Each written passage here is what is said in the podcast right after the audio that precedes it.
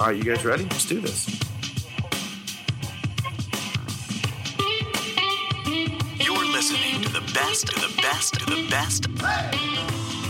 Fully loaded. It was so good. Luck, luck, luck. I don't think I've ever been chuffed. And what the mouth word said was, "You talk too much." Scotty Potty Hay. Someone slap me. That is not that crazy. That's hard. Losers. This is like proof of the supernatural. This is not the first goal scored by a hand this month. What? You made your own luck. You win by winning. When he plays, he scores. You're a pouty baby that doesn't deserve to be a baby. He's just a weirdo. Si, senor, I would like the pollo ranchero, por favor. I'm just gonna pour myself another bourbon and just let this thing roll. All right, welcome to the latest edition of the FPL America podcast. This is David Smith. Yeah, we You having a bad week, Dave? That was kind of lackluster, don't you think? Ah. Brian Shesko. The this was really loud in my ears. I was Oh. trying to sound game showish. All right. Maybe I need to pep it up a little bit. No, no, No, no, let's- no. No, you know no exactly. pun intended. Yeah. No, no. I know exactly what it is. It's the same thing I'm feeling, Dave. This episode's going to be a little bit of a reset button because finally the Premier League is going to slow down from its breakneck speed for a little while. And that's going to be really nice. After a series of weekend and midweek game weeks over the last few weeks, we finally get a little bit of a midweek break and a schedule that's more normal. And for an FPL podcast like we are, it's going to be nice to have a little bit of a midweek break. Now, that's not to say there's not football in the middle of the week. It's just not FPL relevant football. It's FA Cup football in this coming game week. Right. In fact, from now until about early May, there will not be a midweek Premier League game week. Again, that's until, you know, again, early May, I think. It's game week 36, if I did my calculations right. So the schedule is going to be a little bit more normal, and therefore we're going to give you a little bit more of a normal episode. Uh, in fact, I'm really excited about what we have here tonight. We're going to have an honorary fantasy half point in honor of our newest patron. We introduced him to the podcast last week. He's going to get a little bit of a segment this week. We'll we'll cover that. We're talking about Harry Kane because we have to. We're going to talk about Ederson because we kind of have to. We're going to talk about Antonio Rudiger because Dave made it so that this week we have to when he covered him so much last week. oh. We're going to talk about Thomas Soucek. And in fact, instead of giving you the dream team for game week 23, which we used to do when the game weeks were once a week, we're going to talk about the all form team in FPL right now because there have been All so many matches. We've, we've kept up with the topics as much as possible in a weekly podcast. Uh, but now that the matches are going to slow down a little bit, who is in form? We're going to discuss that. And then we have to talk about the thing that is so overrated, but that everyone loves to talk about when it comes to FPL, and that is the upcoming double game weeks in game week 24. And I think you already know how I feel about this because I said it is very overrated, especially in game week 24. But there's four clubs with them. And so we're going to talk about those as well. Not only that, who are our free transfers? Who are our captain's picks? Who is the top scorer in our fantasy FPL America League? There is so much to do. Brian, you have to start us now. Oh, well, then let's start this with what we have to get to. Is that that's that's kind of the way that's that's about the way we're doing this? I think. I was, I was Let's get on. Let's let's get on with this. I was, I was trying to build it up to something, and then you just deflated the balloon immediately. That's Oh, I- Well, I was gonna try to say, "Let's get ready to rumble," yes, but I Michael don't have the. Well, I don't have the voice for that, and that also that's a stupid thing to say. So, let's just get on with what we have. Dave, you tried to break FPL this past week, and I'm going to pick this fight with you. In fact, listeners, beware. I am in a mood, and Dave likes to take the opposite opinion of me, and so there's going to be a lot of this in this podcast. But this one, I'm coming straight at you, David Smith. Yeah, because we have established over the course of this podcast i mean we're going four plus years on this now nearly 300 episodes in we know that your captain's picks are jinxed and last week you promised to set the record straight on who your captain was going to be so that we could avoid who that person was going to be and you said on this podcast it was going to be Son against west brom And I checked in with you on Friday afternoon when there was Yep. still time to warn the FPL America masses. Yep. Then you said, still on Son, but I'm wavering. And I said, okay, I, I get it. But if it's still on Son, it's still on Son. I'm not going to have to alert anyone. So I sent no communication out. No communication went out because it was still Son. And then I went to bed at 11 p.m. Yeah. Eastern Standard Time here in the United States. I wake up at 7:30 to Yeah. watch the first match of the day, and I wake up to a chat in our Slack workspace that came in after midnight. Oh, I'm man. asleep while I'm asleep. No chance to do anything about this. And you said I've moved my captain to Patrick Bamford. Yeah. Yeah. It's fact. Guess who? My, guess who my captain was on? Patrick Uh, Bamford. I'm, I'm answering my own question. It was on Patrick Bamford. I was pissed all weekend because now I have to wait through nine matches to see how you're going to ruin. I, I mean, I expected two broken ankles Patrick Bamford in this in this Monday match Sure. between Leeds and Crystal Palace. Thankfully, he scored a goal. So your jinx somehow got moved to Antonio Rudiger instead. But listen, you nearly ruined it for the rest of us. And this needs to be a lesson learned, David Smith. Promise not kept, sir. Now listen. This is look. This is exactly how it's gone down. Uh, I had got into bed, and uh, I I had earlier in the in the evening had seen uh, Scott your posted lineup on on Instagram, and I'm mm-hmm. like, yeah, let me go check mine. So I'm looking back through mine, and so I'm, I'm getting I'm in bed. My wife's getting ready for bed. She's in the bathroom, and so I gave her like four choices. I said, "Hey, I need a captain tomorrow because I'm I literally I'm trying to take this out of my hands because I've been so poor at it." And I said, "Hey, who should I captain tomorrow?" She has this literally this could be the equivalent of me throwing out the top 4 ballerina names and then asking Scott to pick one. That's the science going into this. And Mhm. and I and I so I say and and I give the four names and I, I think it was it was Son, Bruno, Bamford, uh, maybe Antonio, something like that. And and uh, she goes Son, and I'm like, okay. And so I said, well, good. I already have it there. And as I'm I'm looking over things, I start checking, you know, my sources and all the things. I decide to go with Bamford. Yeah. Hey, can I And- can I just tell you? But uh, I look, you- as soon as I this- did it, as soon as I did it, it's it's in the Slack channel. 12:35 a.m. Captain Bamford, last minute decision, Bruno Weiss. I at least lived up to I said if I changed it, I would let everyone know. Mhm. Look, I I I I was nervous and honestly I lost. I people who did captain Son should thank me for not captaining him because that's how he got a 10 and I Well- ended up with a 6 from Bamford. And two you know, things here, Dave. Two, Alright, what- yeah, but two things here, Dave. Number one, you know this by now. You should always listen to your wife. Oh, okay, number one. Yeah, no, there's no question. Number about that. two, number two, your wife is not cursed with captain picks like you are. So obviously she picked lesson. right. Yeah, exactly, exactly my point. So, uh, hey, listen, I- I'm I'm I'm frustrated with you. Uh, thankfully, it wasn't the carnage it could have been, uh, but I need to do better. I just need to do better. We need to know a little bit sooner than this, sir. Scott, how Um, mad would you have been if Bamford would have gotten no goal today?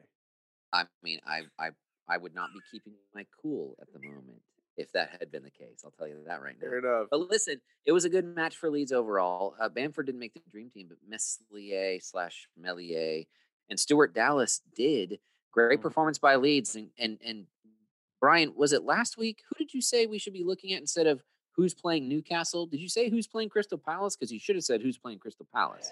Yeah, I think there's a few nominees for that right now because I mean Southampton. Uh, I still think Newcastle is in the conversation for that. I mean, honestly, Leeds is in the conversation for that. But yeah, for sure. I mean, I, I and there's a whole bunch of teams I think that are just that are just if if nothing else, giving up a ton of chances. And Crystal Palace, uh, no Zaha. I mean, as soon as as soon as the as soon as the news was released um, that Zaha was going to miss this match, I think right away your your Leeds players became immediately more desirable. Pascal Struijk is one of the guys that you know. I, I mean, we talked we've talked about him off and on. He made the FPL FPL America the article a couple weeks ago. He's been in and out of like of conversation all season because uh, he's so cheap. And as long as uh, as long as your uh, Llorente is out for them, he's going to start, and he's three point nine. So, it, like Leeds, Leeds has options kind of everywhere. We really dropped the ball. we I mean, we should have been talking about Raphinha or Jack uh, Harrison. Uh, well, Raphinha's had returns in almost every match. I mean, that was the uh, you know official FPL stat that went out earlier today. Raphinha's outscored Patrick Bamford in the last like seven matches or something like that. And I, I mean, he this is you've got Leeds with a, a double week coming up. He gets uh, you know he gets a return for you in this match. Um, Raphinha, add add him to the list of five point something midfielders who are viable for your squad. Yeah, for sure. So yeah, but Crystal Palace. I mean, uh, you know, Gra- Grampy Roy was was pretty disappointed, obviously, with the performance. Um, you know, like he he's like he's duty bound to say we put out a, a, a competitive squad, but we played worse than our opponents. So uh, that's that's the analysis I think that you expect from uh, managers now, who, are, who are mad. Now's the time, by the way, to bring in a Leeds player because when it gets to the month of April, you're going to get rid of all of your Leeds players for about a month and a half. But for now, their schedule's not too bad. And yeah, for sure. If you don't mind doubling and even tripling up on players from the same squad, which again, I'm on record saying that's dangerous in the era of COVID. But if you're willing to do that, Leeds is a club, mostly because of the price, and then also because of what that price can give you.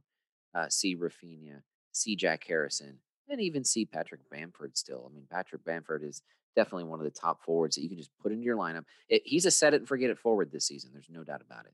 Why I, haven't you? How, how, how have you? You talked about all these Leeds players, and Stuart Dallas has not been mentioned yet. Do you have Stuart Dallas in your lineup, Dave? I, that I think that's gonna be my transfer this week. I have had Stuart Dallas in my lineup for about four months. How many times I've, have you played him? Don't flex. Don't flex like you've owned him if he's been riding your pine this whole time. Uh, it's You've about played him a few times, and it has not been much. Look, no, no, it's, people. it's been about seventy. I'd say about seventy-five percent of the time. In that twenty-five percent, though, was this game week. I did not Okay. get his twelve today. So, my point is this: Have you looked at where he is overall? If you haven't, don't look and guess. Overall, do you- Brian, among do you know? defenders, Overall, overall defenders. No, he's extremely high. He's in the top five. I wouldn't Scott, say that. I'd say top ten. uh, He's four. Really? He is fourth. He is be- Yeah. behind Dias, James Justin, who continues to make a fool of me, and then Aaron Cresswell, who's the top scoring defender. Yeah.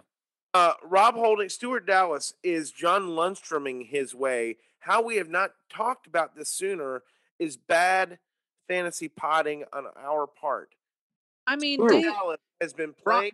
No, I we, we I know we we talked about him, but we have not given him the credit that like we gave John Lundstram did last year when he was a defender playing in midfield. And well, Stuart but Dallas was- has been doing this. he was Lord Lundstram. There, there's been no, you know, what, what's the what's what's a D equivalent of Lord? No, I get There's it. been no He's Stuart the, Dallas. He's the Duke of Dallas. Okay, like oh, there it uh, is. There it so- is. so yes, I- Duke Dallas. look, Duke Dallas. He's four point eight. He's eight, and he's fourth in overall defending. And, he, but and the reason why is he's playing midfield and he keeps getting scoring returns. I'm just saying he by far, if it's not for Bamford and Brian, I guess, I guess you're right. Raphinha has outscored him, but Raphinha's not sneaking into my all-star midfield right now, as good as he's been, which is crazy. Although I guarantee you, Raphinha's outscored Salah for the last seven weeks. Uh, yeah, that's for sure. Duke of Dallas is or Duke Dallas. Is it Duke Dallas, Scott? How how should I refer to Let's Yeah, Duke if he's gonna, if it's if it's Lord Lundstram, then yeah, Duke Dallas. All right. Even though that sounds like a that sounds like a a, a dirty movie name. It does. Look, I'm gonna go back to week 13 and I'm gonna fly through this, but you're not gonna hear many low numbers. 7, 5, 6, 12, 1, 2, 2, 7, 1, 12. Okay? That's in the last almost 10 match weeks. Yeah. No, I Dallas and Bamford are in my squad, and they they're there to stay. There's no question about it because because it's also Leeds, and and you don't have a you do not have a Leeds defender for defense. I Uh, mean, that- holding that- holding is going to leave. If I don't bring in Harry Kane for Lacazette, which I can do, I'm going to do. Uh, I will move my transfer this week, and you, I know it's not time that time of the pod yet. I'm just going to get there, Scott. Screw it. It's Do Rob. Holt, Stuart Dallas, and or Harry Kane will be coming into my team at the expense of a gunner in either position in Lacazette and or Holding. All right, very good. Uh, speaking Dave, of, no, just before we just just to be clear, yeah, Stuart Dallas has been on this podcast radar just I because we haven't talked about him. I'm just Okay, saying, we like, haven't given him much pub. This is the most Dave- run for sure. he's had. No, for Brian sure. Brian put him into in the, the FPL the article, I guarantee. preseason- honest- No, no, Leeds preseason article, Leeds preseason episode. Yeah. The lead segment of our preseason episode, he mentioned Stuart Dallas and Luke Ayling, and Stuart Dallas has been relevant for, I mean, certainly for the last, I don't know, three months. He wasn't that relevant to start the season. Let's be clear. There was a stretch there early where it didn't make any sense, but he has come into his own here in the league. Week And now, six, yeah, he was absolutely viable. viable. Week week six, he's been absolutely viable. Well, but to get nothing for the first five weeks is a long time. Right. And and he his price he's been I, I think I think his price made him accessible, but there are so many other players around that that seemed a higher priority. Plus, like Scott, you're exactly right.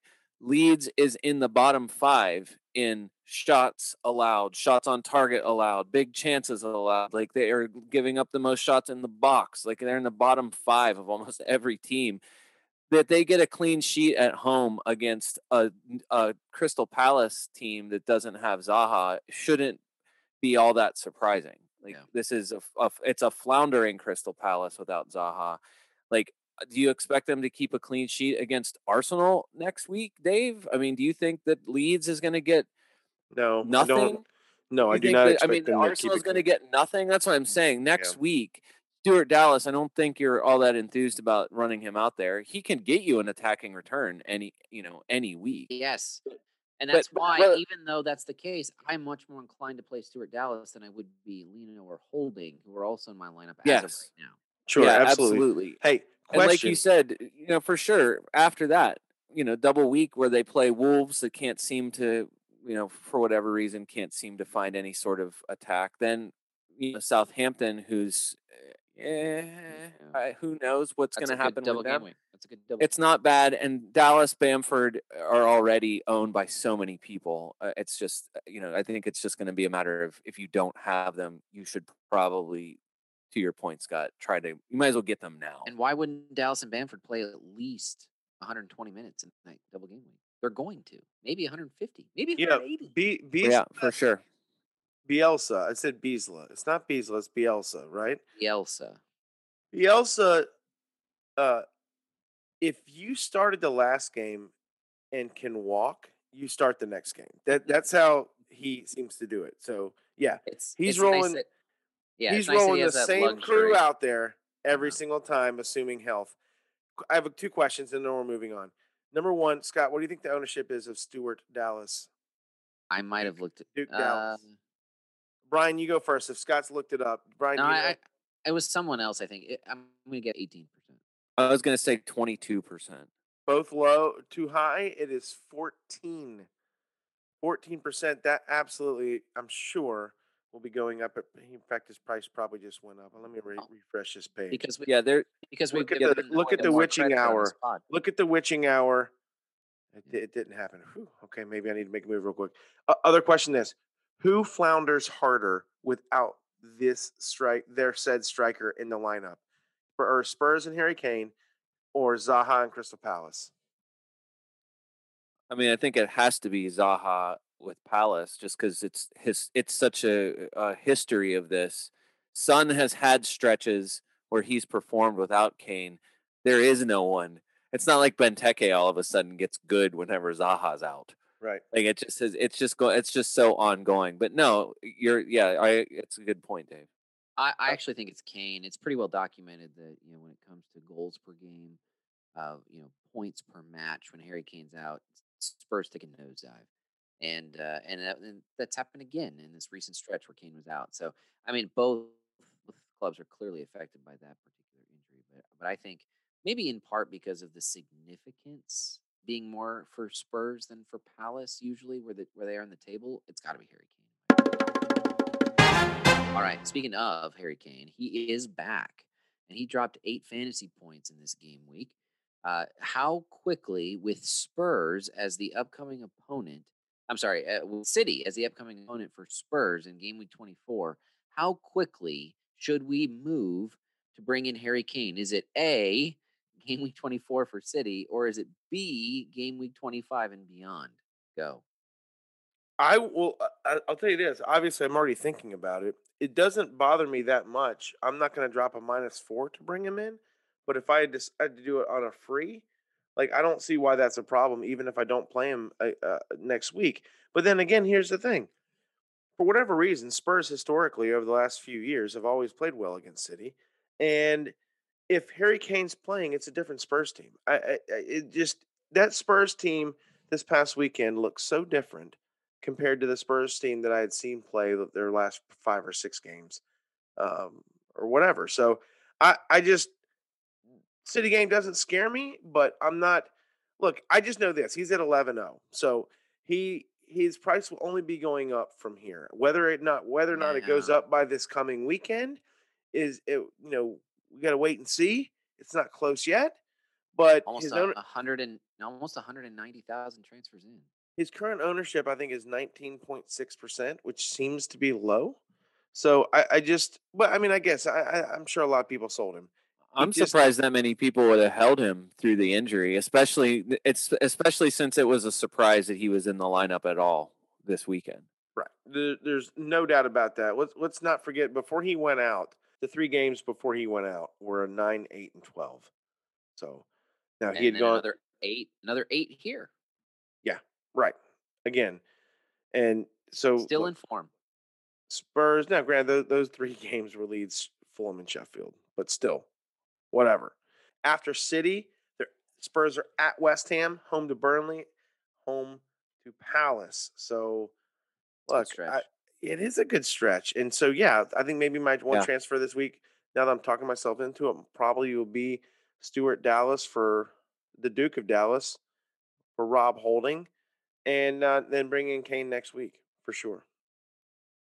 I'm going to go ahead and spill the beans on who the top three form forwards are right now in the league. Okay. It's Patrick. It's Patrick Bamford, Michail Sure. Antonio, and Ollie Watkins. Holly Watkins, Antonio Scott. plays. Does that hurt? Well, the fact I've already lost that bet means I'm free to own him, which I do. All right. So, there's that. Well, good. Uh, that's good. That's a really that's a big move. Big of you, Scott. That- Thank that- you. That's very Thank you, Brian. respectable. Hashtag growth. Listen, I will say that um, I'm normally really good at bets, and I don't know what's wrong this season. But anyway, it's fine. Uh, Antonio plays Sheffield. Antonio plays Sheffield. Ollie Watkins plays Brighton. And I just said Bamford is set it and forget it. He's playing Arsenal. If you own, all, I I mean, I own all three of those guys. Why? Who? Who's more? Who's Harry Kane more attractive than? Even though I know he's Harry Kane, I'm not ready to make that move in game week 24. And by the way, DCL scored. We'll get to Yeah. him in just a second. Like, I, where where does Harry Kane fit into this? All of a sudden, there's more options than slots to fill. So I'm not. I'm I'm I'm personally, unless something changes during the week, since we rec- you know after we record this, which we're recording this on Monday night, I'm not bringing in Harry Kane for the City match. I'm just not doing it. No, that's fair. I mean, sure. Yeah, I- I, that makes I, sense, I, right, I, Ryan? agree, I agree with you. Yeah, for sure. And I, I mean, I, I think, uh, I, I don't know how your teams are set up. I mean, I just, I just know that it would be, it would be extremely difficult. I, I'm, I'm probably wild carding. I'll either free hit or wild card. Oh, breaking news.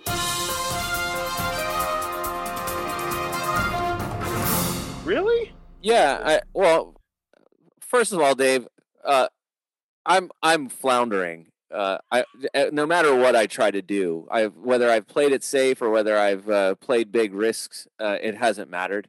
So, and when you're and when you're this far down at this week of the season, there's only so many things you can do. Sure. Uh, So this no, so this week, I mean, whether I like it or not, I mean, this is the matchups are good. City's in form. Uh, I think that it, I think there's the potential for a good like good returns in a lot of places. Um, I I, I just ha- there's no other there's no Are other. you gonna go with- you're not going roll with the three- dice. Like other than city players, I, I don't know why anyone's rushing to own any of the Burnley double- plays Burnley plays Crystal Palace and Fulham this week. It's a, it's a trap. It's a trap. Fulham is a trap because they don't give up a lot of goals usually. That's Uh, true.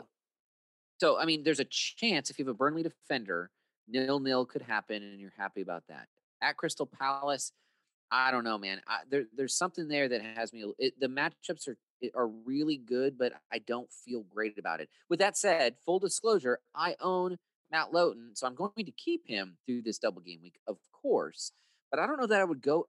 I, I can't tell if I would go get a Burnley defender with a free transfer just because of those two matchups. It feels like a trap.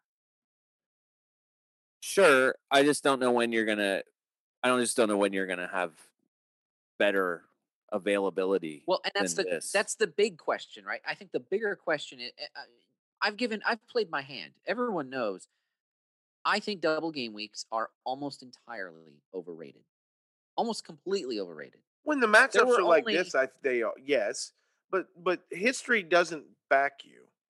I, I disagree. The we've had one dou- double game week so far this season. I think there's only like two guys that scored in both matches. Ultimately, that's what the double game week is about. Maybe three. I think there were two, a couple of city defenders. Are you just talking about Antonio. scoring returns? Absolutely. Like John Stone scored a 21 in one of the two matches of the double game week for City. That doesn't mean John Stones was the right play on the basis of the double game week. He was the right play on the basis of that score, of course. But on the basis of the double game week, that alone doesn't make him the right play. Now he scored six in the other match, and so that that makes sense. That was good because he gave you returns in both matches. My point is, you play the double game week is what you're hoping for is two matches of returns, right? I mean, that's ultimately what you're trying to do. Sure. And you don't get that the hardly ever. aver- Scott, it's a law of averages. The more guys you have in a double match week, the greater a chance you have of getting double returns in that week. The greater Now- the chance. And I'm just saying it doesn't come to fruition often enough for me to care that much. Like I'm look, uh, I mean, Manchester United is playing Yeah. at West Brom. That is their one and only match in game week 24. Right. Alternatively, there's I- Manchester City. Manchester City is playing Spurs and Everton, double game week. The Now, United players might outscore the City players. Exactly my point. I'm going to transfer out Rob Holding. But it's not the fact of the double match week, Scott. It's just the matchups this double match week. That's my point. Double game weeks are sometimes and often overrated. That's exactly my point. They, I'm going to bring in but it depends bring on in the match week, not the math. That's my point. It's I I'm not No, uh, disagreeing with you. This match week, I think you are right. But your the theory and basis is of it. You the match week you have to look at as a you can't argue with the math. The math but is what it is. Sure.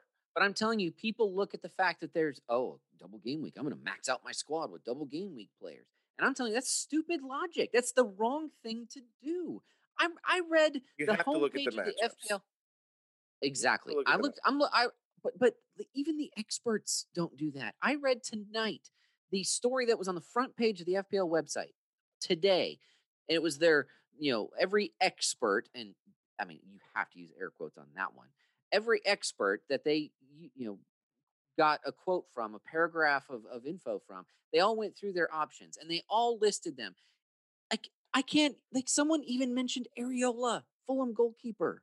Like, I am not going to use a free transfer. I'm not even going to use one of my precious two goalkeeper spots if I'm wild carding on the Fulham goalkeeper just because he's playing Right. matches. And yet, that's what one of the experts recommended. And I'm losing my mind about how people are losing their mind over double game weeks. Yeah, I, I'm not saying I'm going to max out my team on double game week people. I'm saying that Burnley defensively have been fine. Like they've been giving up a goal here and there, but mostly they've been Burnleying recently. And you I, I have bet- I, I can't let I can't let that slide, Brian. I've been a I've been a Lowton owner for quite some time now. He's been on my bench mostly. Game week 17 was blank. And then for Lowton specifically, it was two. Then there was a clean. Then there's a double game week where they all gave you good points uh, for the double game week. Right. Since then, it's been one, one, one, two. And the Right, because only they played Chelsea and Manchester City, and then they gave up a goal against Brighton. I expect them. I expect them to give. Burnleying. They're not Burnleying though. That's They my get- point. They did not give up three, four, or five goals against Manchester City. That's a huge win for them because that's, what they've been doing like right, you nine know. times in the last ten matches True. against them, and Two- it was yeah. at Manchester City. Two 0 is progress. There's no doubt. And it's better than Liverpool did. There's Sorry, doubt it was home against Manchester City. So at least that. But what I'm saying is, like, th- defensively, you're not counting on points from Matt Lowton against Chelsea or Manchester City. Agree. Against Crystal Palace or against Fulham at home, whenever they get to play teams like that, there's no guarantee that Zaha's going to be healthy. There, I mean, even if Scott, he I would be playing Lowton. I am. I am. I'm keeping him. I'm keeping him for this double game week. I'm keeping him, but I don't know that I would go to him. And I think that's my point. And uh, so another team that has a double game week, since we're on the subject, is Manchester City. They play Spurs and Everton, as I mentioned before. That is not a great double game week. Spurs and Everton, especially for City defenders. Right. I yeah, I no, I much prefer the the Manchester City attackers. I would have said that Manchester City playing at Anfield was not a good matchup on paper either, and we know what the result of that was. So I'm not worried at all about this Manchester City playing against either Tottenham or Everton. The only thing to your point, Dave, is that against Spurs, for whatever reason, Spurs have managed to I don't know. They've managed to trick them here a few times. I just don't see this Spurs team doing that now against this City team. No, Yeah, I mean, they I mean, probably, they might Maybe they will. I mean, they they certainly can. No, but like you're exactly like Manchester United uh, playing at West Brom, absolutely have Manchester United players for that, and I do. And that's that was. I mean, I that was I had already made that move. I I sent Son out for that exact reason, thinking like they stink right now, and and Harry Kane's not going to come back. Certainly not this weekend. right. And sure enough, uh, there he is, and it makes all the difference in the world for them. But no, I mean, I want Manchester United. I have that, and I had Calvert Lewin a couple weeks ago, and uh, that was just kind of a roll of the dice. I have Antonio playing against Sheffield. Like I, there are players for sure. I mean, I like those matchups. It's just look. I'm not saying it's a full strategy. Like you got to go out and back, max out your team this double game week so that James Rodriguez is in your midfield or something. I don't think that's a bad move, but no, I just like at this point, I don't really have any other choice, and so you guys can do whatever you want. I'm just saying, at the, like I, at this point, I have I've got to use something somewhere, and I, I just I can't wait on stuff to happen later. Spurs still have the. I mean, the games in hand for the teams that are you know that still have them are decent. The matchups are decent, so Well, We'll. Everton's Everton's double game week is Fulham and City. Those are the two opponents coming up, and it really feels like one negates the double game week importance there. Obviously, talking about City, and then you know Fulham, of course, has been pretty good defensively. Fulham itself is playing Everton and Burnley, and so I mean, there's a lot of uh, forgive the term, like incestual uh, matchups here in this double game week, where a lot of these double games are being played amongst the four clubs themselves. So how much of that is going to cancel out the importance of this double game week? I think it does. I think it will to an extent, except un- unless you want to play the lottery, roll the dice, and maybe try to guess right. Uh, all well, right, but I mean, like like we were saying though, I mean, right now, so so two weeks ago, you know, Calvert Lewin was a a trendy pickup coming out of or going into Newcastle. Uh, you know, knowing that they were starting to get people back again, like you know, looked like they might you know might be clicking. At least you, you know you get Digne and everybody back in the lineup. They disappointed against Newcastle, and still just the matchups. The color coding said hey, they play Leeds next. And so if you did buy in on Calvert Lewin going into Newcastle, you're happy with the last two matches. You know, 21, you know, 21 points in the last two two games. Manchester United, uh, you know, for me, I was like, it's the, it saved my week. Uh, You know, his last goal, you know, the goal at the end of the game sa- saved my week. So, I mean, these are players like looking ahead. You know, the fact that they do they do play twice. You know, I love that Liverpool comes up after that, but Southampton, at Chelsea, then you know, uh, and then a nice run after that. Like these aren't players that you're going to be like, oh, I'm so I can't believe why did I go after these guys? They have use. Eh, they even for or even for Burnley after the double week, they play West Brom at home. Like there's three straight weeks of usefulness for Nick Pope for any of the defenders. You know, I, I, mean, I think Erik Pieters is a guy like he's 4.3. He keeps starting no matter what. And Charlie Taylor, we know for sure, is out for Crystal Palace. So Erik Pieters has been playing whether Taylor's in there or not. And Erik Pieters is 4.3.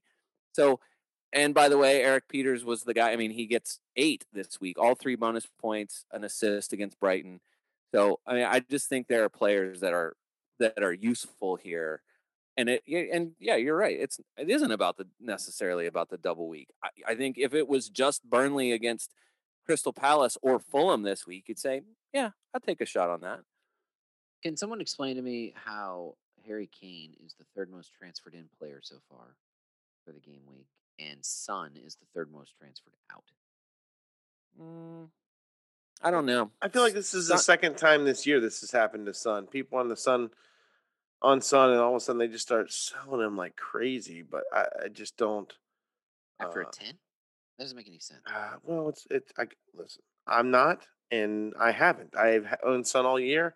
I won't sell him all year. Although I am at the current moment benching him in my first my first bench spot in the City match next week, which is probably not the smartest. But look, No, so Son is on my so, no, look, he's on my bench currently. Soucek's playing copying me. Sheffield. I'm playing Gundogan. For uh, Fernandes is, is at West Brom. Salah's at at Leicester. Like, I, I mean, I guess I could. I okay. So then I, you look at my defense. I got four defenders in there, and uh, you know, Cancelo, Cresswell, Basaka, and Stones.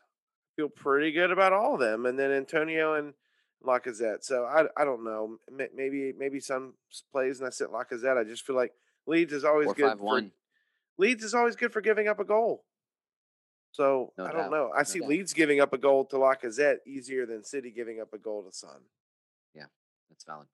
Uh, DCL probably because of the double game week, uh, much to my chagrin, is you know pretty far and away the number one uh, aside from Gundogan, uh, the number one uh, transfer in. DCL and Gundogan are a close one and two, is what I'm trying to say. But DCL's number one currently, and I I, I don't get it because City is one of those two opponents. I, Gundogan makes a whole lot more sense because who cares who City's playing right now, and Gundogan's in the squad. Uh, let's talk about City a little bit more. Uh, obviously, they, uh, I mean, they, they they were held level uh, for 73 minutes against Liverpool, but then they ran riot over the last 17 minutes. And uh, Foden and Gundogan make the dream team. The, much of the talk, though, aside from just in general, our City invincible right now, and Liverpool's title chances probably being over, is the fact that Gundogan missed a penalty kick. It seems as though if there's one thing that City is struggling with this season. It's from the penalty area. Uh, is there a legitimate chance that we could see Ederson take a penalty kick this season? I don't think so, Brian. I want to hear your thoughts. I don't think so. Uh, um, just because if he misses or there's a deflection uh, or a stop, he can't get back in time to do anything. Now, granted, obviously they could have a defender roll back there, I'm sure Uh, they would. but no, I, I don't think so. But it is wild. I in Pep's uh, post game, someone asked him about it, and he he kind of was like, wasn't dismissive, but almost like, I don't know what the look on his face was. I don't know what to do, especially against Liverpool, because it feels like they're always missing penalties against Liverpool. And uh, Brian, what are your thoughts? Well, we were here at the end of the season. Either I think it was last season. I think it was in Project Restart where, I mean, City. I mean, the you know title race obviously is over, and there was that same question of like, hey, Ederson takes him in practice sometimes. Like the the the talk was of the possibility of Ederson doing this before. I just I can't imagine it isn't a a forward player. I'm shocked that it's not. If Raheem Sterling is the is the captain, if he's wearing the armband, I'm shocked that it's not him taking them. Yes, if if if everyone's going to keep missing, like I just feel like at some point if you're not if you're indecisive, like just let the captain do it. So you know, of course, all of this is completely dependent on them winning a penalty again. Uh, I mean, which sure that can happen any any match, Any but match. I I just I don't know. Gundogan. I mean, I feel like that was a I don't know. That was a that was such a freak kind of kick. I just think it's weird that there isn't one attacking player that isn't like steady with it. It's it's it really is It's- weird. It is weird. There's no doubt about it. And it's the only it's only chink in the armor for Manchester City this season. Hey, if maybe Foden, the guy can't do it. He can't kick wrong right now. Maybe it's Phil Foden next time it happens. Certainly possible. S- Sterling does all the work, and somebody else is going to benefit from it. It's time for our weekly check-in. You don't um on- want to talk about. You don't want to just say one word. You just don't want to say. Whoa, whoa, whoa! the- We're not moving on. Were you moving off this game? Absolutely. Simone. No, you don't I'm want to talk sorry, about you Simone not get off Mini this hook. Alisson. We are talking about Alisson and his. What happened, Scott? Was that Karius on the pitch? Was that Mignolet? What happened? Look, as much as crap as I had to take for Leno a couple weeks ago when he decided to Superman a ball in the middle of the pitch, uh, that didn't actually happen, but it was sort of stupid. Uh, Alisson, Scott, what happened? I mean, I agree. Look, at least he wasn't making boneheaded decisions outside the box. Uh, But- he's making them inside the box. Is that better? I don't know. I don't know. I, I, I'm gonna I'm gonna go big on this. Big picture, okay? I mean, I'm look. Let's cut him some slack, and and and I love how Klopp came back to this uh, because he didn't shy away from it in the presser. He said he eventually got around to saying, "Yeah, like we made some mistakes," and and but he came back around to it by saying, "Ali's bailed us out. I don't know how many times today he made some mistakes. That's football." Or I'm paraphrasing Yeah. there. He, I don't quote me on that, but I'm pretty close, right? So I, I just look. I, I think realistically, it's one of those ones where you know you go you go in, you smack them smack them on the shoulder, you look at them and say, "Go home and get some sleep," because it's probably not going to happen again. You know? Well, the issue, i- i- correct. Uh, the issue is if it's not Alisson, it's somebody else.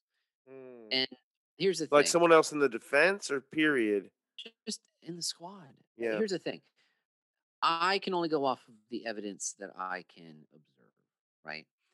Uh, you have you know mental lapses, you know, throughout the squad, dips in form, obviously significant injuries in multiple places uh, for for extended periods of time, and you have Jurgen Klopp, who, when he's not saying the right thing, is is picking arguments, picking fights with other managers, seemingly like getting bent out of shape over weird things. Like week it was Manchester City's COVID break, which he's not wrong. If you if, if you're a Manchester City player and you didn't have COVID, to get an eight day break in the middle of, of this crazy season is a luxury. It's a it's a great thing to have. There's no doubt about Sure. it. And other clubs have had it too. Uh, But but you know, and then it became about how Klopp said two weeks, and then it was like, well, it's actually days. It was a dumb argument. But Klopp started it, and it, it's it's here's there's a there's a I'm gonna again I'm gonna go big on this. There was an article that came through my news feed on my phone earlier this week, and it was while I was having a particular or last week. It was while I, having, I was having a particularly difficult day, and and I've I've referred to several people uh, that that I've been going through like post holiday blues uh, Mm. so far in 20, 2021. And then this article came through my newsfeed last week and talked about how it said a lot of people are hitting a pandemic wall right now. Here's what that means and what Hmm. obviously what you can take care of yourself. I don't know. I'm going off of what I can observe and then I'm trying to interpret from there. But some clubs are handling this season better than others. This season is a weird one. I mean, there there should be an asterisk next to it. I- mean, I respect Manchester City, but I can't take anything away from the fact that they are running away with this thing and they are very good. And it's not the players' fault that the rest of the club is corrupt. The players are amazing and they're doing it. I, I, I, I, I you have to give them full credit for that. They're handling this season better than anybody else. But it's still a season that has to be handled differently than any other. And Liverpool's not doing it. And again, it, there's injuries there. There, you know, there's there's a lot there. But I think they've hit a wall. And um, I think honestly, what they need is just to finish fourth, get to the end of the season, finish fourth, and hopefully get some time off this summer and start over next year. Because I mean, there's people talking about what do you know what what does Liverpool need to do? Do they need to you know re you know restructure the squad. You know, no, they just need a break and they need health.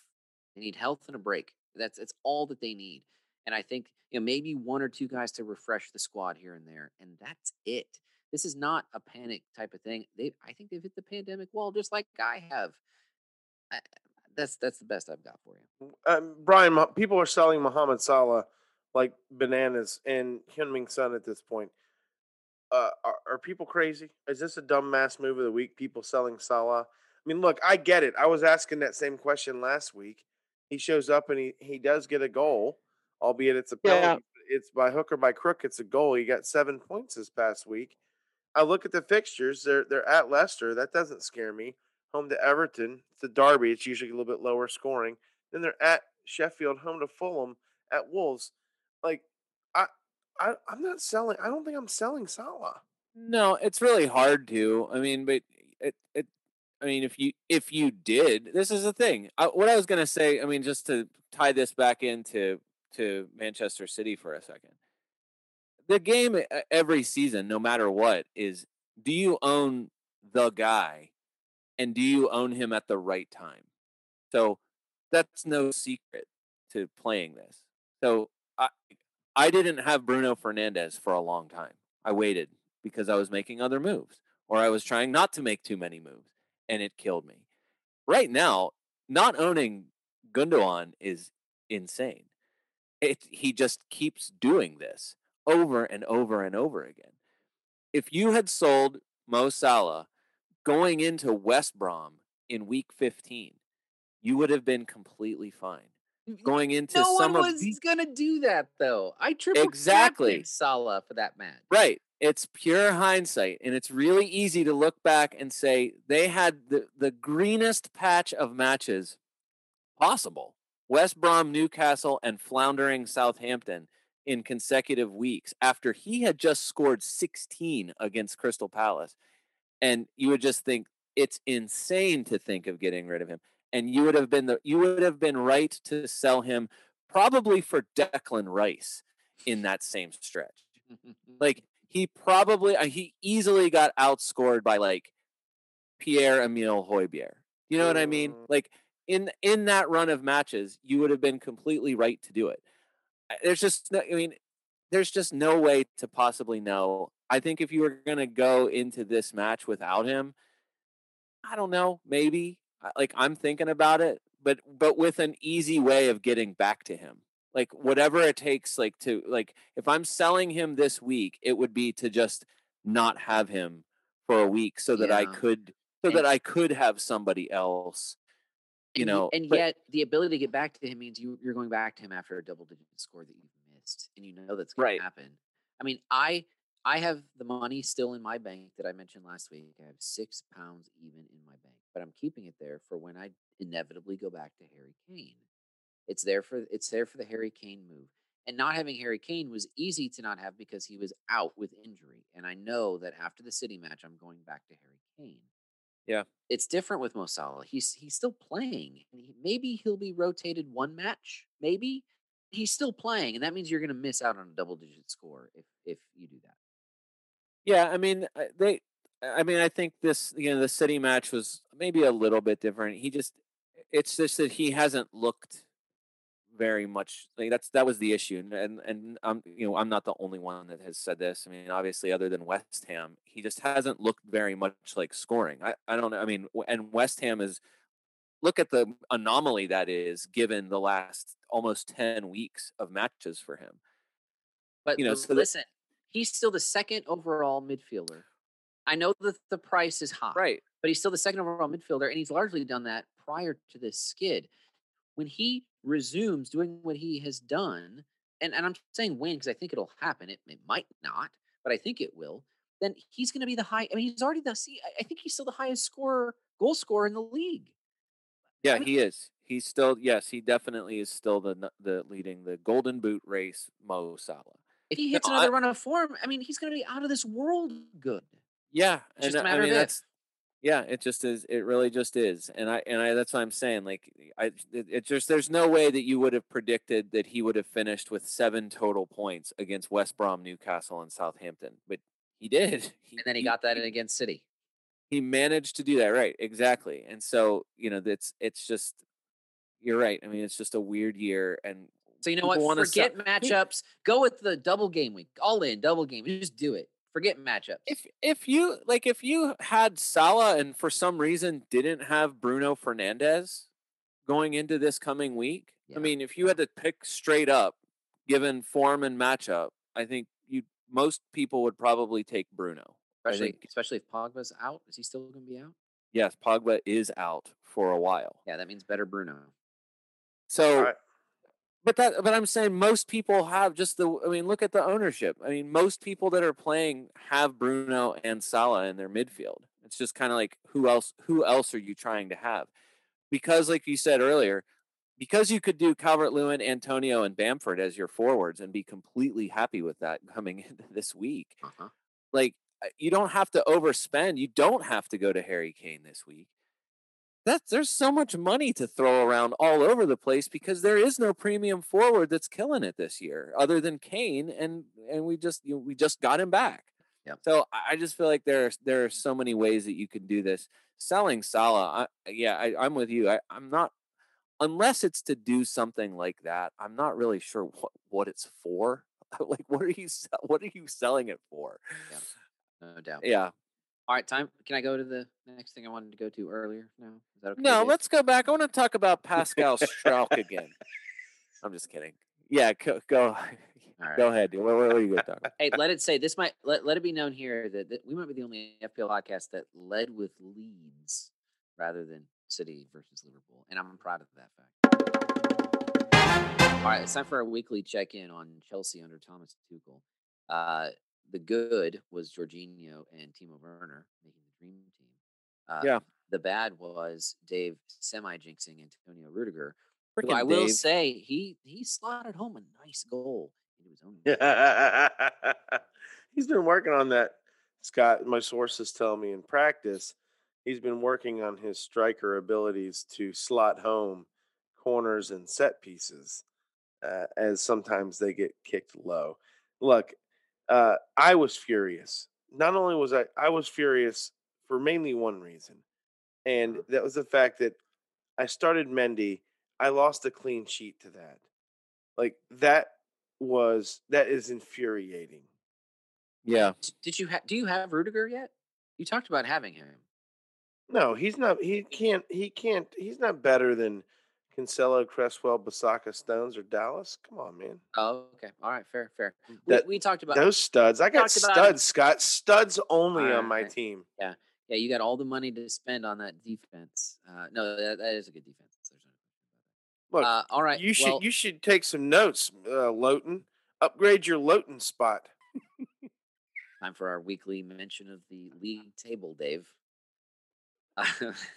Hey, you know what it is? It's because I've it's because I've had Stuart Dallas and been playing him occasionally prior to Okay. this week. That's I'm gonna go back Look. and count how many times you've played him. Hey. enough, enough. To to your to your point, if you want to talk about if you want to stay for Chelsea for just a second, Yes. playing home to Newcastle, a Newcastle team that right as of the right this moment has exactly four healthy available defenders. Right. And that is Paul Dummett, Ciaran Clark, uh, Emil Krafth, and uh, who's their who's their other guy? Jamal Oh, Lewis is back. Yeah. That's it. Uh-huh. Those are the four that they have available and healthy. Uh, like the, Newcastle, I mean, they those four because there's some at least a little bit of experience there. They those guys might be able to pull off something really heroic, but not. I just don't think that it's a good bet to bet that they would do that Agreed. So this that's another one of the like one week people you know the one week teams that you would just say if you you know you want to skip the double weeks i mean roll the dice on a chelsea guy it could be any of them honestly at this point Uh, that's the thing. It could be any of them. I mean, Hudson Odoi sits. Chilwell Right. starts.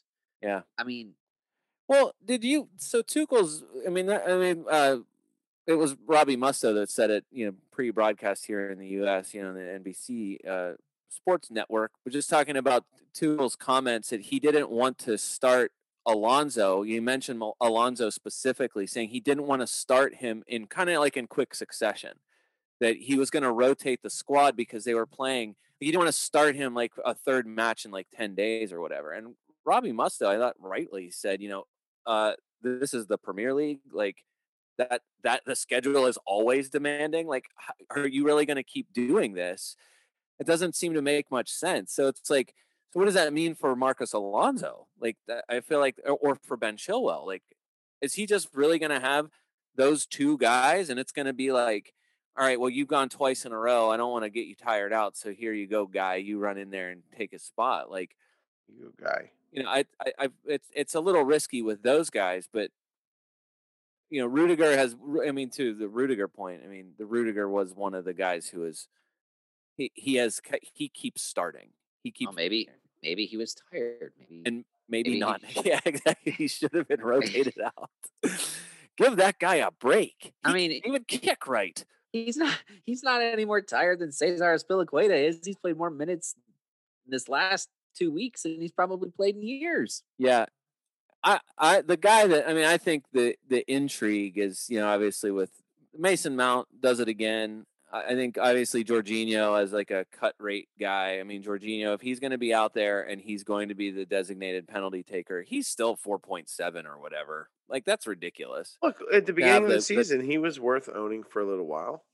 Yeah, and he is Right. again. He is Right, again. he right, he's back there where he was before. And Yeah. then and then I mean I know Werner's expensive, but like this is now, you know, this is uh you know two assists here.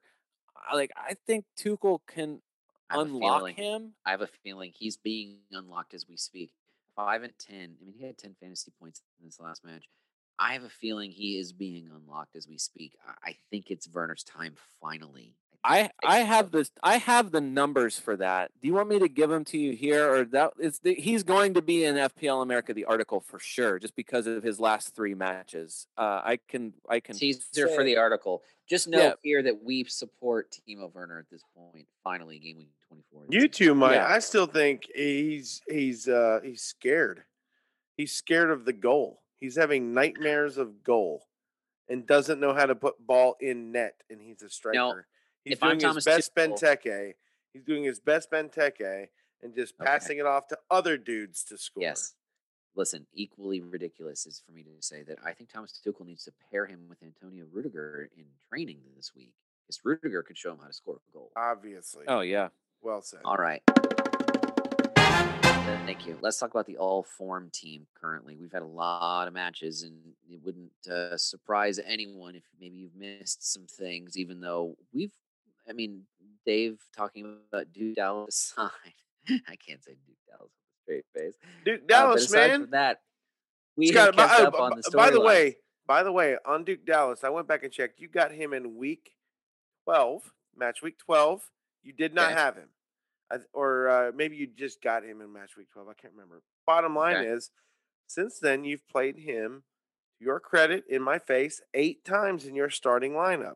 my percentages are about right. Now I cannot go back and check to see if you didn't start him and you started someone else and like he got subbed in. There's no way for me to know that, but technically eight times you've gotten points from him. So I, I can honestly say I don't think he has ever subbed in. Maybe once. he might not have. I I've I- not had a lot. My squad has been playing. I've I think I've only had one time this season where someone has subbed into my lineup, and that was the that was the COVID week. All right, fair enough. All right, thank you. Appreciate you All right, doing some research on that. Yeah, really that. important. Thanks, Dave. I I sure wasn't. Yep. All right, let's talk about the all form team for real now. All right, I already mentioned who the three inform forwards are. One more time, it's Bamford, Antonio, and Watkins. Although DCL is a close fourth, so honorable mention to DCL. Again, the number one most transferred in player so far for game week 24.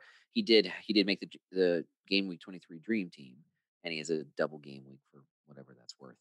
Moving back into the midfield, let me give you the top five. So if you wanted to have the all form team, here's what it is: five midfielders of I mean, far and away, the most informed player, Ilkay Gundogan, of course, is number one. Raphinha is number two, Wow. followed by followed by Ricardo Pereira, despite not starting this last match for West Brom. He's he's number three. Matheus, I'm sorry, I said Ricardo, didn't I? Yes, Matheus Pereira. Thank we- you. I I wish Ricardo Pereira was You- the inform guy. Man, Ricardo, definitely- but Love Pereira. of Scott, course. Brian loves Ricardo Pereira almost like maybe no other player. Brian Ricardo uh, Ricardo Pereira's had a couple of good returns in these last two weeks, though. So pay attention to Ricardo Pereira.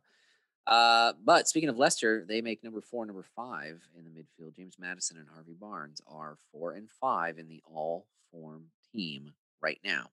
That's a decent midfield, and there's no money in that midfield whatsoever. To the point that we've made uh, over and over again for the last few weeks. Uh, I'll give you the next three just for honorable mention: Jack Harrison, Bruno, and Tielemans. Okay. Let's get- Real quick, before we move on to your next segment, Scott, because I see what's coming. I'm not done with the L form team yet. Oh, we're not? Shoot. Good Oh, try, man. Dave. Keep it rolling. All right. Moving back to the defense, here's your top five defenders in form. Number one and number two, they're tied. John Stones and James Justin.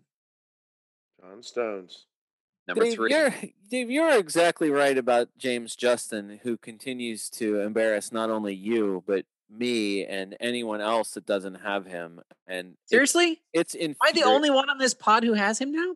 It's infuriating. Scott, don't act like this is a no brainer, okay? I hated James This Justin is- as an option early in the season. I was anti James Justin, and really only because I had the money and he was the best choice for the money is is why I went to him. And I did not feel great about it. And it was right around the time of their double game week, which in 19, which which worked was fine. And then he had a couple of ones, and I was like, uh, I'm really not feeling great about Look, this transfer. in the last It's- six match weeks, James Justin goes like like 8 6, then he goes 1 1, then it's 15 9. 15 9. But Yeah. like before the 8 6, it was a 1 2 1. uh-huh. it, there is nothing consistent. But I don't know. I look, he does great against teams. That's all I can Mhm. say. He did great against Fulham and Wolves. Uh, he did well. He, he did good against Chelsea. I'll give him that. And uh, but some or some would argue against that, that they're a poop team. This isn't just about James Justin. This is about the Leicester defense. I mean, Leicester's been up and down a little bit, but somehow they're up there in what third? In the table? spite of Soyuncu, Brian, I know. Farquaad is back on the pitch. That is true. He is back. Uh, thank goodness his groin tear healed properly, and we are now back to having him out there again. I'm very excited about it. Full groin. Glad to hear it. Yeah. All right, finishing out the top five in form and defense. By the way, I still can't find my way to James Justin. Like, I would rather own Aaron Wan-Bissaka than James Justin. I would rather own Cresswell than James Justin. I would rather own Cancelo than James Justin. Look, I don't know. Maybe that's just being me, stubborn me. I get it. Fine. I just can't see that continuing. It But- it but- keep, it but keeps ha- it keeps happening. I would have said the same thing about Aaron Cresswell weeks and weeks ago, and Aaron Cresswell keeps managing to do it too. So it's look, it's just all bad all around, Dave. And uh, there there's no there's no digging out of this hole at this point. no. Uh, listen, I mean, you're raving earlier about Stuart Dallas. Yeah, at four eight. James Justin's at five two, and he's uh, he's up there higher than Dallas. I like. I, get it. Overall points doesn't. yeah, but. Justin's playing on a better team. Stuart Dallas is playing in the midfield, getting no defensive returns. That's the difference. If he And gets, yet- if Stuart Dallas gets like one defensive return, like happened this past week on top of his offense, then he drops to 12. So sure. that's yet, the difference between James Justin. James Justin has more overall points though. And I get it, like overall points doesn't mean everything at this point in the season. But I mean, Ju- Brian's been talking about James Justin from day one. I didn't go to him until, like I said, about a month ago. But honestly, you're gonna get the ones, but the 14s and the 15s offset the ones overall. You're not upset if you own James Justin. James No, Justin no. has has I, I think I two think owning goals James and two assists. I think owning James Justin is like, holy crap, I can't believe he did it again. I, I just think it's when he does it's exactly it's it's either a it's either a 10 or a 1 with him all season long. We said that like 6 weeks ago. The reason why that's why at the beginning of the season James Justin we knew was going to be out there cuz he had no competition for his spot. He was really cheap comparative to the other uh, Leicester defenders and and instead more people owned Lord Farquaad, Soyuncu. So Mm-hmm. that that was the issue for me all along was like you got a guy who's starting for them who is more attacking, who's gonna the capability is to get you more. He's cheaper, what is everyone thinking? And and then it just like it just kept rolling and rolling and rolling and now here we are and he's like a top 5 defender for the season. You know, like I said, you know, it was Second. however many however many weeks ago it was he stinks. Leicester fans were screaming about getting rid of him and he just was not performing well. And it was like 3 weeks later that everyone's like he's the consummate professional. He's exactly the kind of player that every manager wishes he could have on his team. It's like, what? What Yeah. just happened? exactly. Well, nonetheless, there he is. Rounding out the all form team, you've got Ruben Dias, Lewis Dunk, and Aaron Wan-Bissaka. I refuse to talk about Dunk Why?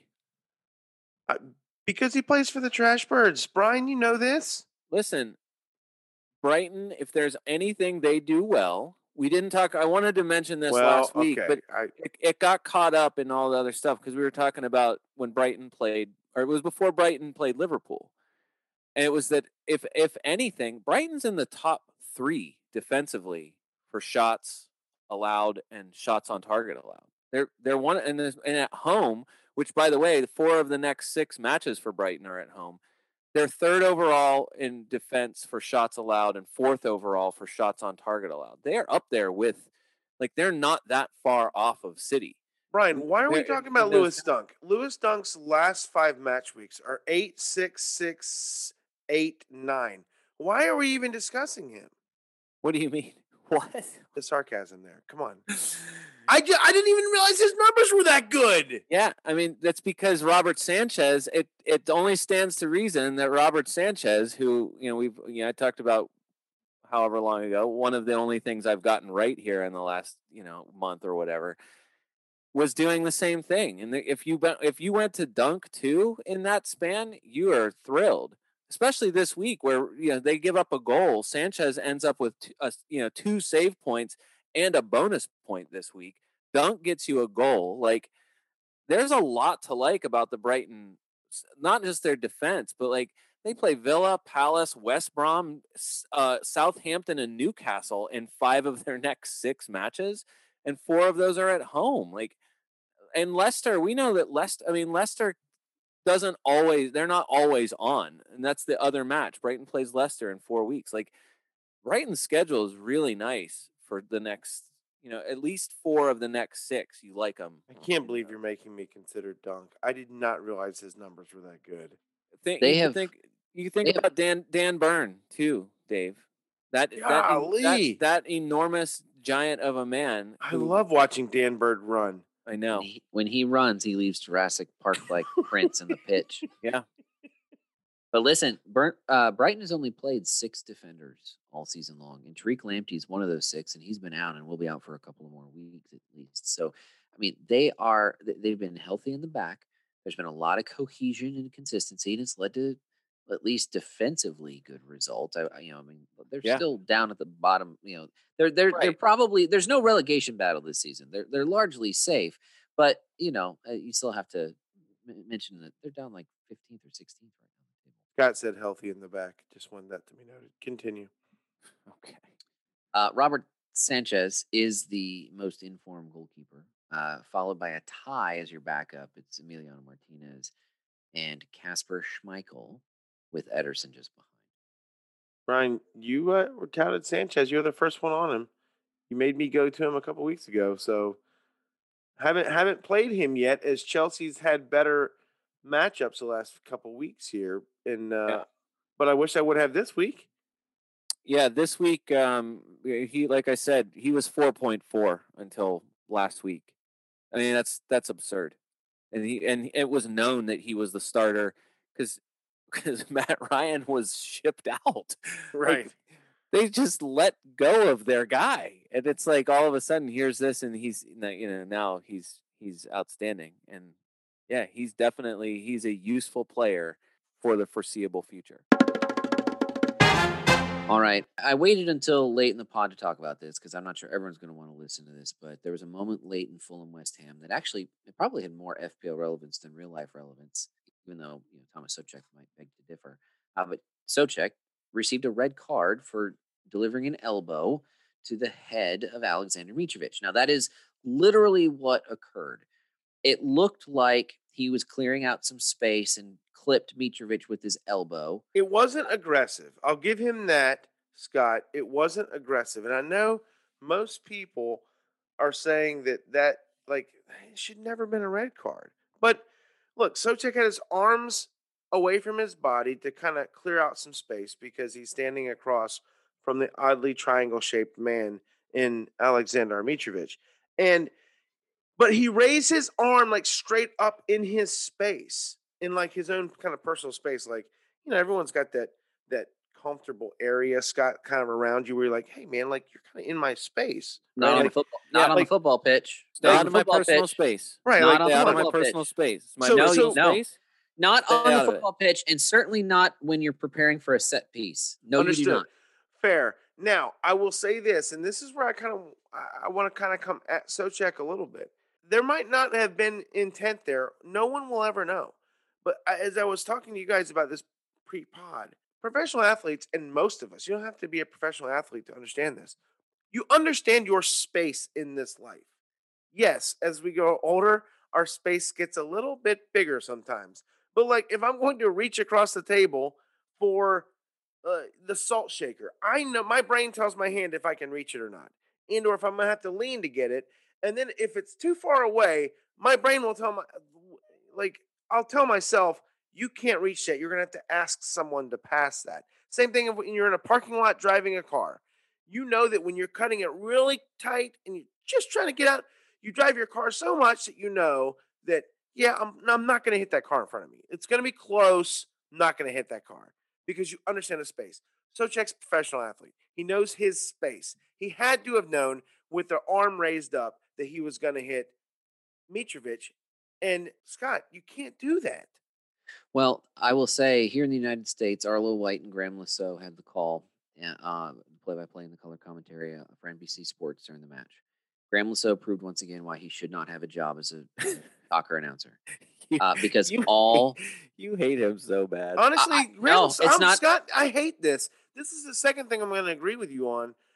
I Graham so sucks. Yeah. Like his analysis is garbage. He never gives you. You're assuming there is analysis. There's no analysis. Well, That's the point. He just tells you what no- happened. I mean, He hell, I can do happened, that. and he tells you your his opinion. And I don't need to know what he thinks. I need to know what Mike Dean and Lee Mason, the uh, referee on the pitch and the VAR, are looking at, and what laws they're using to try to determine what the right call for this play is. Did we get that at all? that. No, we did not get that at all. What did we get?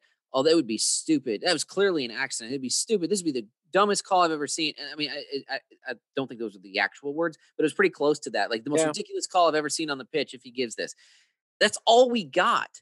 Now, you're right, Dave. We're not in Thomas Soucek's head in that moment. No one can say that that is clearly an accident. Sorry, you can't do it. You cannot say that. You can say that you think it looks like an accident. You can't say that clearly looks like an accident. And that is what everybody, Eh, eh, 95 at least percent of the pundits were saying. Mitrovic was standing in front of him. He literally is in his view of sight. If I turn with my elbow in the air and I hit someone behind me and I literally can't see them, that becomes an accident. Mitrovic is in front of Soucek at minimum. Mitrovic's complete body is in his peripheral vision. There is Yeah. no way he can say, I did not see that human. Yeah. No, I agree with you. I'm going to come back to Soucek. There's the no way I can't see that triangle. Right. I'm going to come back to Soucek at the end of the story. So if you're sick of hearing of this story, like stay with it because I'm going to have a very important FPL point at the end of this whole thing about Thomas Soucek. But let me move on to Mitrovic really quickly. Mitrovic is an idiot. Like I have zero respect for Alexander Mitrovic as a person, and I can say that very strongly because you don't fall. Like I get it. You got elbowed in the head. It probably hurt. It certainly surprised him. He fell down and held his head. I would do the same thing if I got elbowed in the head by Thomas Soucek, intent or not. Right? I think we all would. I'm secure enough in my masculinity to say that I would fall down after an elbow by Thomas Soucek in my head. Then he then he gets up and tries to say it's not a red card, right? He tries to he tries to save Soucek on the pitch. Alexander Mitrovic, shut your mouth. What in the are you doing? Don't go down to sell the call at worst. I mean, it hurt probably, but there was some selling there. Of course there was. I mean, look at Anthony Martial, look at Willian José, look at Mo Salah, look at Timo Werner. That's what you do in this league is you sell the call to get the call. Mitrovic did it a little bit and then he tried to take it back. You look like more of an idiot when you do that than if you just let it happen. Mitrovic needs to shut up. In my mind, he's almost a bigger villain in this play than any other character that's in it. Next, Mike Dean. Mike Dean is the most consistent referee in the Premier League. Now, I'm not saying he's the best referee, but he's certainly the most consistent. I'm okay with Dean. He is going to be a little bit more strict about the black and white nature of the laws, and that's going to lead him to make big calls. And- big calls equals usually red cards. But he's going to do it, and he did it in this case. And he did it last week with the Anthony Martial call that led to the Bednarek red card that was overturned.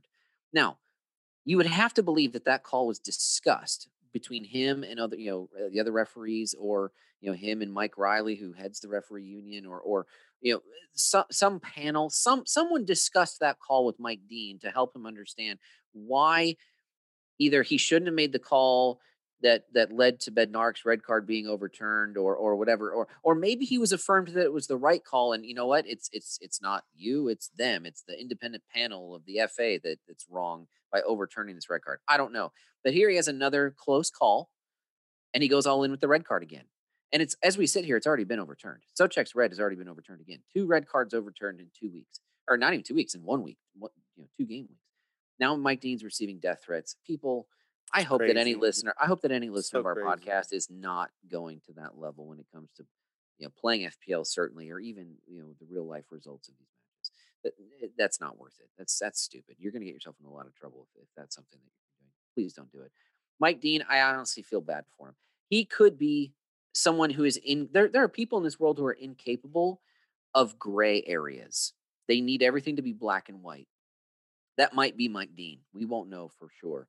That could be him. And if if it is, he probably shouldn't be a Premier League referee for very much longer.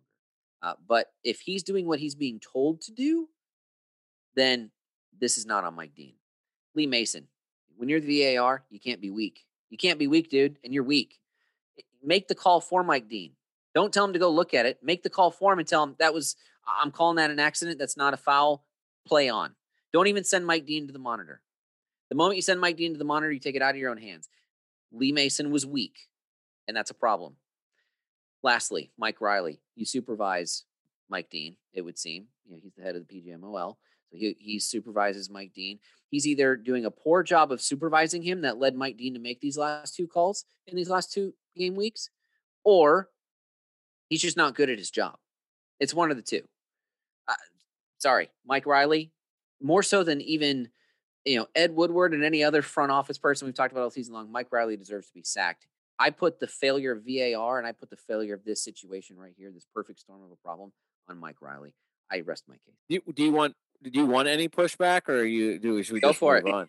I don't. No, I have I have none. I'm just wondering if you're expecting don't be don't make any up. Don't make any up. But I mean, I, I, uh, FPL America, we're a better group of FPL players. We're we're a better group.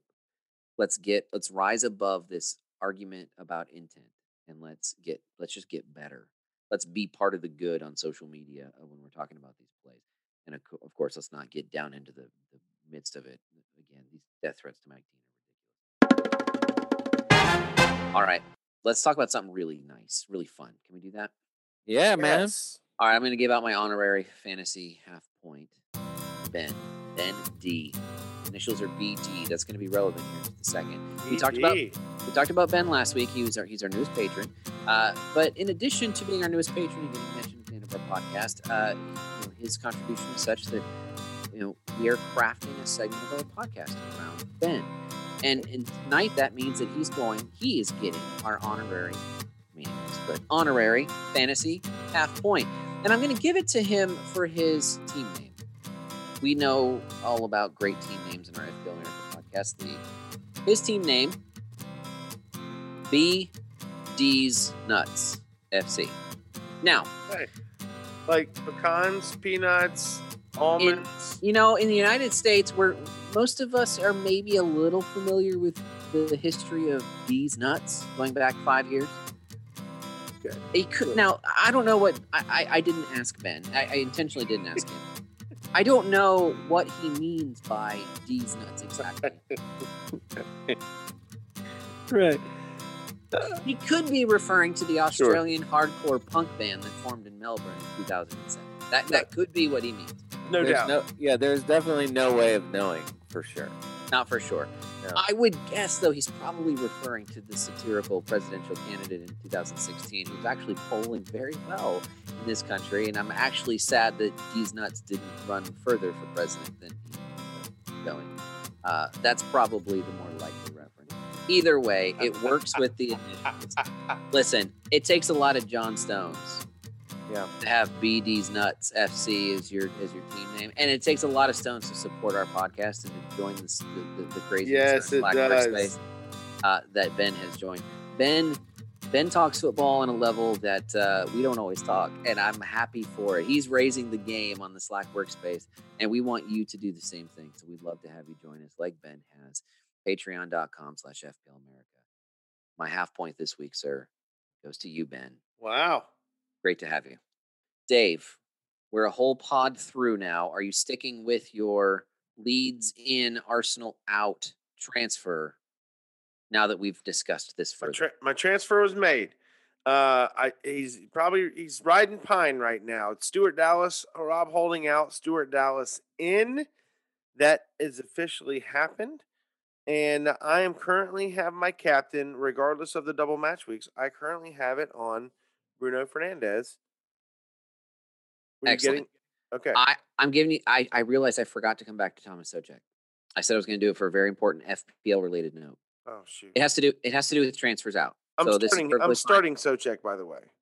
So that's fine. He's his red card's overturned. He will Right. be playing. That's perfectly fine. Thomas Soucek has been transferred out 267,000 times. Now, I have to believe that the vast majority of those transfers out occurred when the red triangle was on his name I'm sure. for the red card ban. There is a so I was I used to be I'm not going to make my transfers until the deadlines. That that used to be me. Prices be damned. I'm going to make my transfers at the last minute. And there's a lot of people in that camp. Dave, you have sold me because you're you're I mean you've already made your transfer. It's Monday night and you made your transfer for the upcoming game week. Uh you know, there is a there's there's something to be said for jumping on price changes, getting ahead of them. You know, if you feel confident in what you're doing, you know, get in on that. And I and I've joined you there I, with a, a little bit of a balanced approach, but I, I've joined you there for the most part. There is a balance to be had on getting the price changes, you know, the transfers made before the price changes, and getting all the information that you can. In this case, if you transferred out Thomas Soucek on Saturday or Sunday when he had the red triangle next to his name, you're dumb. And that is why you're part of this week's dumb mass move of the week because 267,000 is a mass of people who made a dumb transfer because Soucek's coming right back into that squad. And who's he playing, Dave?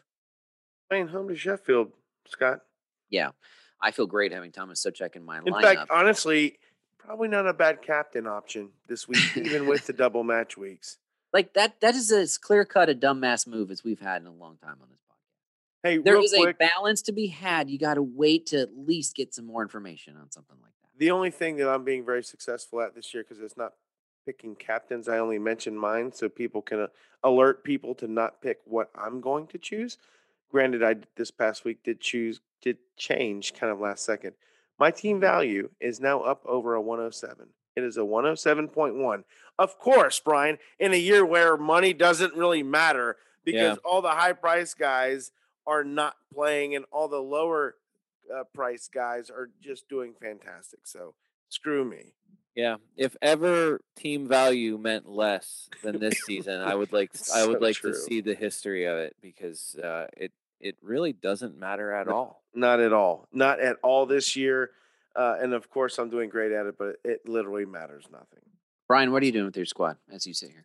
Well, no, I think I am. Uh, I like I said, I think I'm.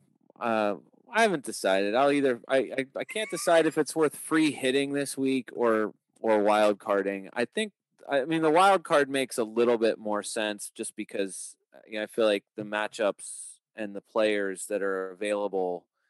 It's not buying for one just one week. There is some use, like I said, uh, beyond that, and so um, no, I, I'm I again my midfield is is pretty stacked. I mean, my the biggest thing was to try to get Gundogan in for the for the two matches. So that's you know that's obviously a form move. That's a double week move. I've already had Sterling. I you know obviously had Fernandes and Salah, but I I brought I brought Rashford in last week uh, to kind of maximize the the Manchester United attack. You know, I was I was okay with him getting a, an assist. I obviously was hoping for more against Everton, but looking at what they have, you know, in the next you know in the next few weeks, I I just liked I liked home to Everton at West Brom and home to Newcastle more than what Spurs had. And so that was the that was what prompted my move out from Son to Rashford. Um which obviously didn't didn't work. Didn't pay off this week. I mean, it just Son was just Son gets a goal and Rashford got an assist, and so the the points were there's the disparity. Um, no, had Calvert Lewin, like I, you know, I'm, I really am gonna go. I think I, you know, I already brought in uh, uh, Nick Pope. Um, I want one of the, I want Mee or Tarkowski. I think for this, I like the goal threat of both of those guys. Tarkowski's in the top, you know, in the top ten ish. I think of players for goal threat this season. So uh, I do want to get on on a couple of. I, I mean, maybe Pieters, maybe Lowton. I don't I don't mind either one of those guys, but it'll be a lot of Burnley. I mean, it'll be a lot invested in that. So it could it could go badly for Uh, sure. Yeah, yeah, that's um that's a lot of Burnley defense there. Man. Yeah, but if you go if you go Burnley defense and City defense, and then have the rest of your midfield and uh, strikers, even if like not necessarily playing double match weeks, you could end up with a decent squad this week. I mean, that's it's not a bad move, Brian.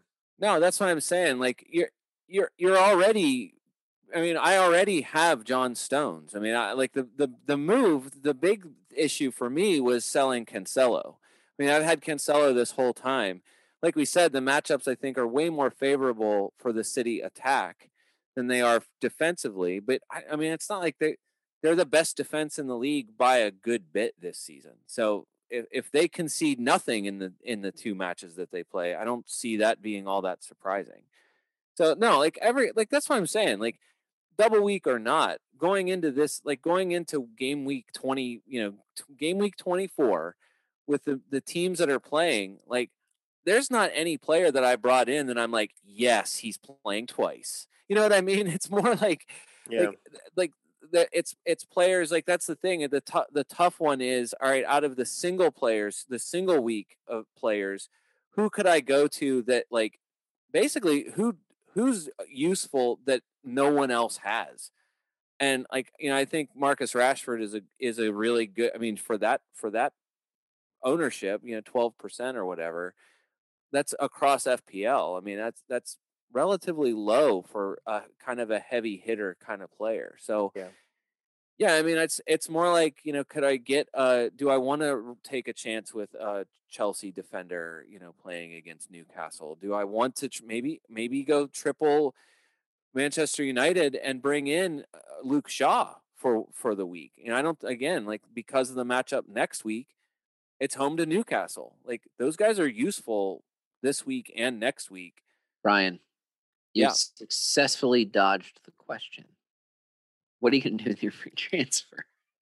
my free transfer is my is my either my free hit or my okay, all right, all right. I'm I'm uh, you you were giving so many ideas. I, I was really confused what your transfer was. Yeah, it's a lot of transfers. I I wasn't listening fully. I guess I apologize. It's all right. Um, I also apologize for what I'm about to say. Do you remember about three weeks ago, maybe four, when I asked you guys that question about being in a situation where you have two free transfers and you don't feel like you need to use either of them? You just, you waste them or not? And you're Yeah. like, I've never felt that before. You're crazy. And I was like, I'm kind of there. I'm more there now than I was then when I first asked that question. I will make one so as not to waste it. But even the guys that I've got on my bench, I'm I'm benching them because of matchup, not because they need to go. Uh, so it's a great. I'm I'm operating from a position of strength. Now I have a little bit of a dilemma, and I kind of want to just raise my middle fingers to this double game week with what I. I need. I want what I'm going to do. I'm going to send out Rob Holding. That didn't work when I brought him in a few weeks ago, and I I can go to anybody. I mean, I don't want to spend too much money because I do plan to bring in Harry Kane. So conventional wisdom, double game week wisdom says bring in another city defender because I only have two city players total. Who do you have? You got Gundogan and Cancelo. Gundogan and Stones. The Stones. Okay. So Cancelo or Dias is the conventional wisdom, right? Especially with the double game week.